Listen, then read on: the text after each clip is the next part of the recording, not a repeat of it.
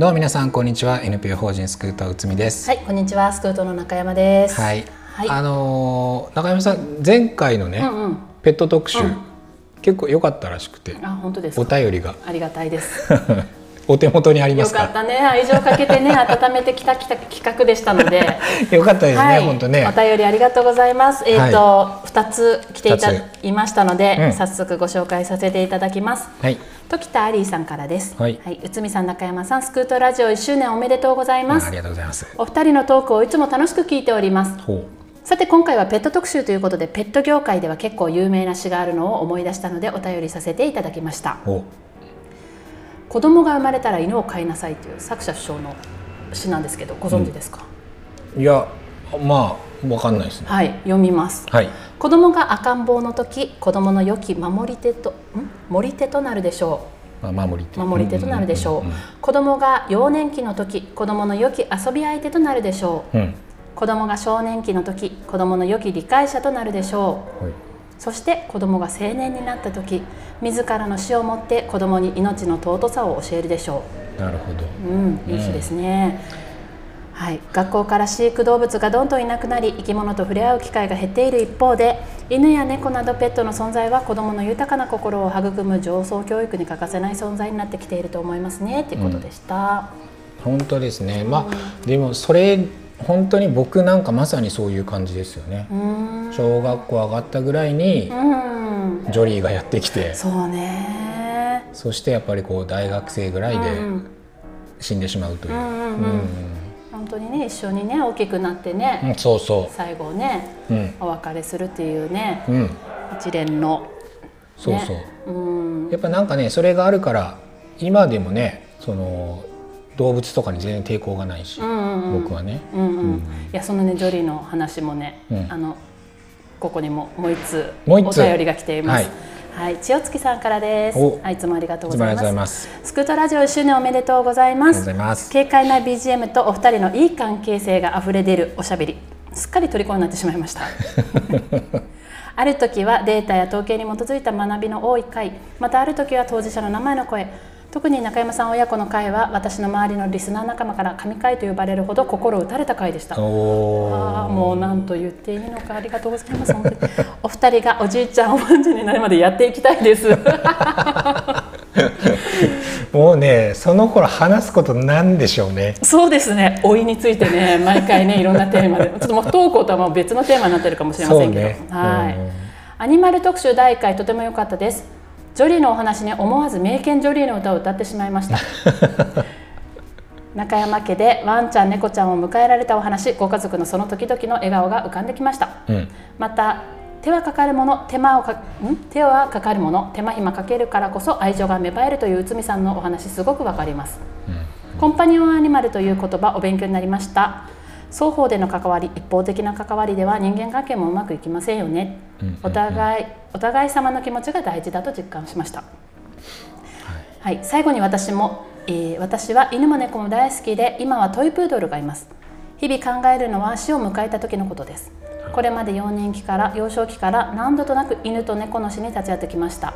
今思い出しても涙が溢れてきます、うん。ありがとうありがとうって感謝の気持ちが止まらなくなります限りある命だからこそこれからも出会った人たちワンちゃん猫ちゃんに丁寧に接していくこれが私の生きる道で道です。はい。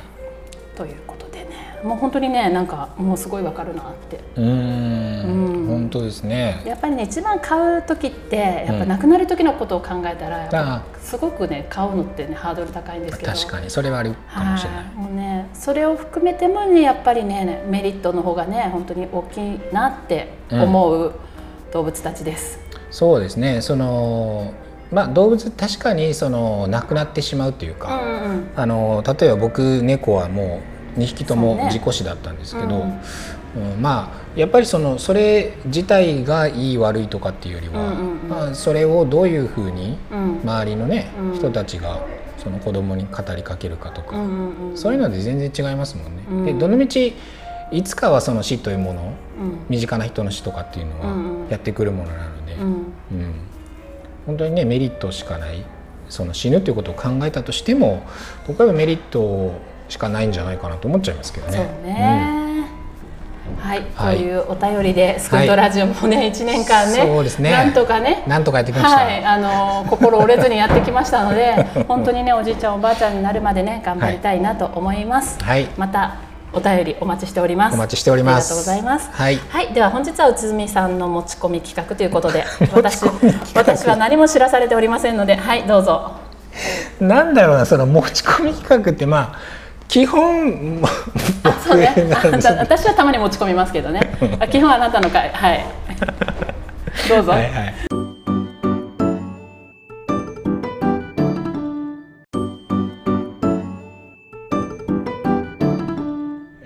持ち込み企画、持ち込み企画。はい。はい、行きたいと思います、はい。で今日のテーマはね、えっと、ユースセンターっていうユユースセンター。ユースあの、ユースって若者の若いっていう意味ね、はいはい、そのユースなんですけどユースセンターっていうのをテーマにちょっと話をしてみたいと思うんですけども、流通センターじゃなくてね。流通センターじゃないですよ。靴の流通そう靴の流通センターでしょ結構安めで買えますからね。違ったね。はえいはい。なんでスクートラジオでその安い靴ここがいいぞみたいな特集しないといけないんですか？そうですね。靴今日は靴の流通センターです。意味がわかんない。よごめんなさい、はい。すいません。なかなか本題に入らないというね。はいはい。どうぞ。でもねその、えっと、結構そのまあユースセンターっていうのは、あの面白いなと思って、えっとまあ、フィンランドとか、はい。あのスウェーデンとかの事例しか僕はちょっと終えてないんですけど、はい。あのなんていうのかな若者の第三の居場所みたいな。あの学校でも家でもない若者たちの第三の居場所っていうものを、そのスウェーデンとかフィンランドは行政がね作ってるんですよ。でそこは大体その中学生ぐらいから30歳ぐらいまではその無料で使える30歳までいいん30ですか？歳だからそのやっぱりその若者っていうんううん。視点を取った時に多分今あの先進国の中では大体30歳ぐらいまでっていうのが一つの大きなその区切りになってはきてるんですよね。でまあそれで30歳ぐらいまでっていうことになってるんですけどあのなんていうのかなこうちょっとね中村さんの手元に少しはいはい。資料を僕は。いは、もう全く目を通してない資料がありますけどはい、あのね、うん。それはどういう施設かっていうとお。まずそのきちんとスタッフの人がいるんですよ。でいろんなこの話しかけてくれたりとか相談にも乗ってくれたりしてあとはね遊ぶ場所もしっかりその中にあってああとはね音楽スペースがあったりとか、はい。フリースペースもあったりテレビとかもあったりとかゲームスペースがあったりとかっていう風にしてあのそういうところをあのもう無料で使えるように社会的に整備しているっていうのがこのユースセンター。わむっちゃいいじゃないですかこれ、うんそうでしょ？んスクートこんな感じがいいですね。あのねすごいね。金かかるから。これな制作スタジオそうそう。ああのね大体キッチンとかもついてて、そこでねなんかね作ってもいいみたいな感じのところが多いみたいですね。でこれ大体各地区地域ごとにうんうんうん設けられてて、ーうん。だから結構たくさんあるみたいですねあの例えばでかい町に1個とかじゃなくて、うんうんうん。例えば大村ぐらいのところには1つ2つぐらいっていうのは必ず設置されてるぐらいの感じみたいです。うーん。何でもできちゃうね本当そうそうだから、ううん。ん放課後とかねうん。休日とか、その若者たちが集って。はい。でかつねなんかそこにはやっぱりその若者に対してきちんと道を示すみたいな、うんうん。そういうふうにロールモデルになるみたいなはい。その人たちとかっていうのをちゃんと呼んできたりしてて。うんうんうんでその人たちと若者のこの交流とかっていうのも結構やったりしてる。でかつねそのユースセンターのスタッフの人たちが、うんその結構日常的に学校に訪問して学校で子どもたちと話をしたりするんですって。うーんもう全然そのここ利用してないうん子供さんともってことですよね。もそうだし、うんうんあの利用してる子もそうなんですけど、うん。あっていうのは、うん。その例えばユースセンターっていうのがあるから、うん。あの来てねっていうふうに例えばお知らせするじゃないですか、うんうん。でもね場所があるだけじゃやっぱ子どもたち来ないって。だ実際にそこにどういう人がいるかっていうその人と触れ合って、うん。あこの人がいるんならちょっと行ってみようかなみたいな形できちんとそこまでの動線をちゃんとね、作ってるみたいなんですよ。えごめんなさい。学校にうん行かなくてもここに行ってもいいってこと？あのねえっと学校き基本はね、うん。あの大体はその放課後とかなんですけど、はい。例えばその不登校で、うん。えー、と学校に馴染めないとかっていう子はあのそっちの方で過ごしたりするっていう事例もあるみたいです。だもともと僕も海外の不登校事例とかどうなんだろうなと思いながらいろいろ調べてる時にこのユースセンターっていうのを知ってああすごいいい取り組みだなっていう。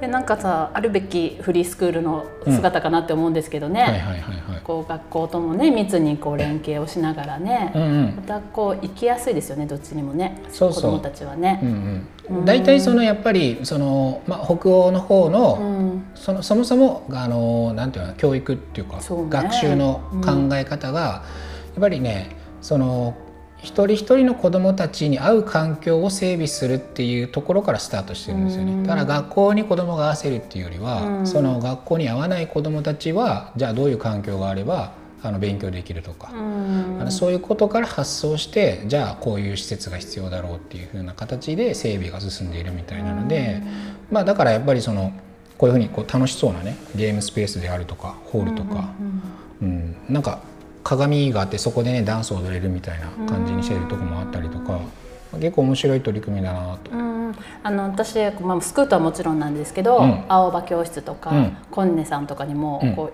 あの利用させてもらったことがあるんですけど、はい。まあ、どこもねやっぱりこう、いろんなこう居場所としてうん。こう、子どもたちがゆっくりくつろげる空間ははいはい。あるかなとは思うんですけれども、うんうん。やっぱねここまでお金をかけて、うんなんていうのかなすごい土地も必要だし、はいはい。設備としてのなんかね、すごいお金もかけて作ってるなっていうのもあって。そうそう。まあしかもね設備もなんかねもともと別の行政の施設で使ってたものをそこが移転するからっていうのでその跡地を使ってたりとか、うん。でその跡地をこういうふうにユースセンターにするからって言って、子どもたちと一緒にその中身とかどういうことやるとかっていうのを作っていった事例とかもあるみたいですね。やっぱり一番いいなと思うのはそうやって学校と自由に行き来をするうん。先生たちも、っていう環境があれば、うん。本当にこうみんな知ってるでしょこの存在を。存在はき知ってます。はい。うんうんうん。まだあの日本においてはねフリースクールうん。どこにあるかとかどんなものかって知らない子どもたちもいっぱいいると思うんで、はいはい。あーなんかもうちょっとね学校行きたくない時はここ行けるっていうすぐ選択肢にパッてつながるっていうのはいいなと思いますけどね。ただそのやっぱ使ううん。このユースセンターを結構利用する、あの中心的な層はねあの移民の子たちが多いみたいですね。なるほど。そのやっぱりその言葉的なものであるとか、はい。そういうふうなところでしっかり勉強についていけなかったりっていう、その子たちとどう社会との接点とか橋渡しをするのか学校がなかなか難しいっていうふうになった時に、こういうふうなところであの大人とその子たちが関わっていってそうの、ね、うん自分のロールモデルとなるような人たちっていうものとの関わり合いを作って、その社会に出していくっていうふうな、うん。そういうふうな社会的な装置として、うんうんうん。まあ、機能してるっていう移民してきたうん。ところの子どもたちの学習とかをどういうふうに社会として支援して言語の問題があるしね。そうそう。っていった時へにーやっぱりこういうふうにユースセンターみたいな形でその学校ではなくてもうちょっとリラックスしてうん。あの生徒じゃなくてもそこにいられてで自分の関わってくれる大人がそこでこういろんな支援をしてくれたりとかっていうのがあの必要だろうということでこういう形が今は結構広まっているという。ね、幅が広くていいですね。うんあの夜間中学のさお話を前された時にうん内海さんが、はい。そうやってその外国人うんの子どもたちのうん学習の場としてはい夜間中学がいまあ広広まってるっていう話をしてて、はい。うん。まあ、それは夜間に限られたことだったんですけれども、ね、こうやって日中もこういうふうにねうん。移民の子とかはい。外国の子とかがこう、とかもうね現地の子とかが自由に行き来できる場所が本当に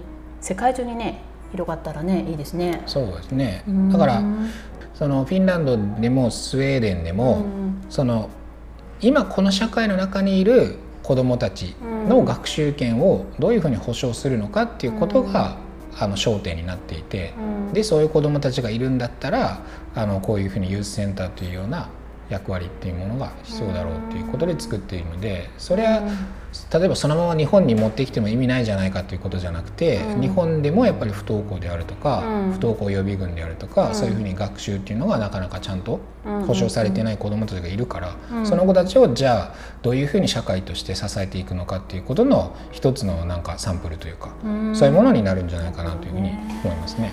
いやなんかね本当にねいいいいばっかりのねお話だなと思って聞いてるんですけど逆になんかこう、うん、問題点とかいうのはあるんですかね？まあまだね僕もそこまでこのユースセンター自体に関してはあの見てはないですけどね。ただそのやっぱりその大部分の子どもたちがたくさん使うっていうことよりはやっぱりその移民の子どもたちっていうものの方が使う利用率が高いとか、まあ、そういうふうなところはやっぱあるみたいですけどね。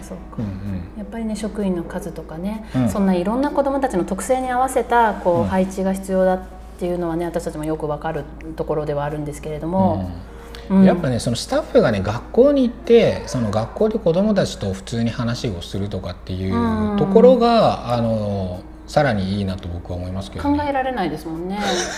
私はよく行きますけどね 保護者なので。でもなんかさそれはこうまあ例えば読み聞かせであるとか、うん、なんかのそのあの役割というか。今関わりがねあるからですね、そもそもね、じゃなくて普通にいるらしいんですよ、で喋ってて。そうですね、あ今日もスクートの人来たみたいな感じで受け入れてもらえ、ねることができたらねそうなんですよ。幸せですよねそれも幸せ幸せ、だからその場所があるだけじゃなくてちゃんとその中にいる人と人的なつながりっていうのを、あの作っていくっていうと、結局ね来るか来ないかってやっぱ人、どういう人がいるかとかってものすごく重要じゃないですか。